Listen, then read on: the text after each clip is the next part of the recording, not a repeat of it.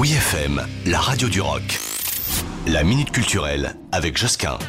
La fête des jardins à Paris fait son retour pour sa 26e édition déjà et avec toujours la même ambition, vous faire découvrir non seulement les trésors verts de la capitale, car il y en a, mais également les acteurs et les savoir-faire de l'agriculture.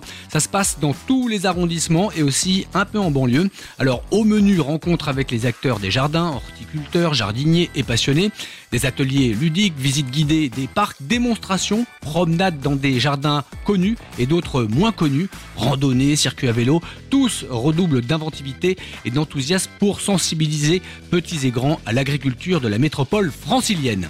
Je disais, de nombreuses animations gratuites pour des dizaines de sites différents qui attendent tous les géants verts que l'on doit devenir lors de ce week-end. C'est bien l'occasion de découvrir les jardins publics ou privés, les jardins partagés des bois et de partir comme ça à la rencontre de pas moins de 80 jardins partagés qui vous sont proposés. Balades, dégustations, jeux, concours, etc. À vous également la visite possible de certains jardins privés et de communautés religieuses exceptionnellement ouverts pour l'occasion. Et plus précisément, cette année, le village de la Fête des Jardins vous attend au parc Montsouris dans le 14e arrondissement. Pour bien se renseigner et choisir où aller, le site Que faire à Paris sera la bonne solution. Retrouvez la minute culturelle sur wifm.fr.